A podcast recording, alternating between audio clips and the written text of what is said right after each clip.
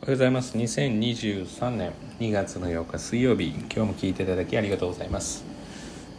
えー勉強がお困りの方へという題名で勉強で悩まれてる方へということですかね。ということで話をしましたがまああの話をしますが、えーとりあえず今日はその、まあ、営業というか、えーまあ、例えば勉強で悩んでて塾に行かれて他の塾に行かれてる方、まあ、当然うちの塾に来ていただいてる方もそうですし、まあ、塾に行かれてない方も含めてその悩みって、えー正直早めに相談した方が解決しませんかってでえーっとまあ騙されるんじゃないかとかまあ様々あるのでなかなかワンクッション起きにくいっていうかそのいきなり問い合わせって難しいとは思うんですけれどもまず間違いなくももし近くにうちに通われている方がいらっしゃったらまず、えー営業をされることがないです。はいあの無理からさせることはない。だからそれなんでそうなのかって言ったら、えーその子にとって一番いい選択を、えーしたいっていうのが、えー常にあるのでその子にとって一番いい選択肢を求めてやりますからそれが、えー地学堂でなければ地学堂じゃないっていうことを進めるっていうだけのことです。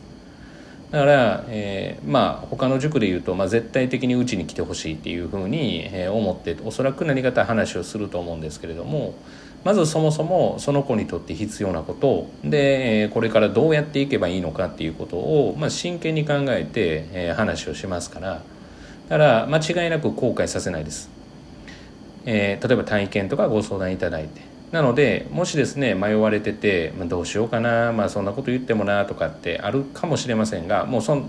まあ、そんなことどうでも言ってたら変ですけれどももうそんなこと考える暇があったら本当にご相談いただく方がいいかなと思います。あーまあよくですね先生たち忙しいんじゃないかとか言われるんですけど、まあ、忙しくないです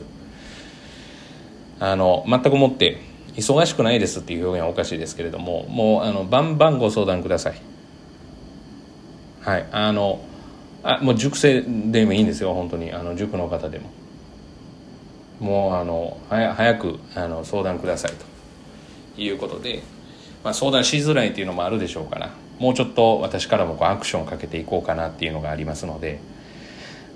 まあ、うちの塾生に関してはですね。でもし、えー通われてなかったりとか、えー例えばご紹介いただく時にって言ったらまあどうなんだろうって言ったらもうもう皆さんまずは合う合わないっていうのはありますから来ていただいて合わないと判断していただいたら違うとこに行っていただいたらいいし私たちももっと効果が出るのはこうじゃないかと思ったらそういう提案をさせていただきますから。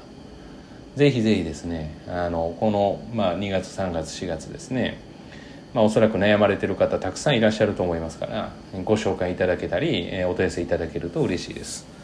えー本日は以上です、えー短くなりましたが聞いていただきありがとうございました、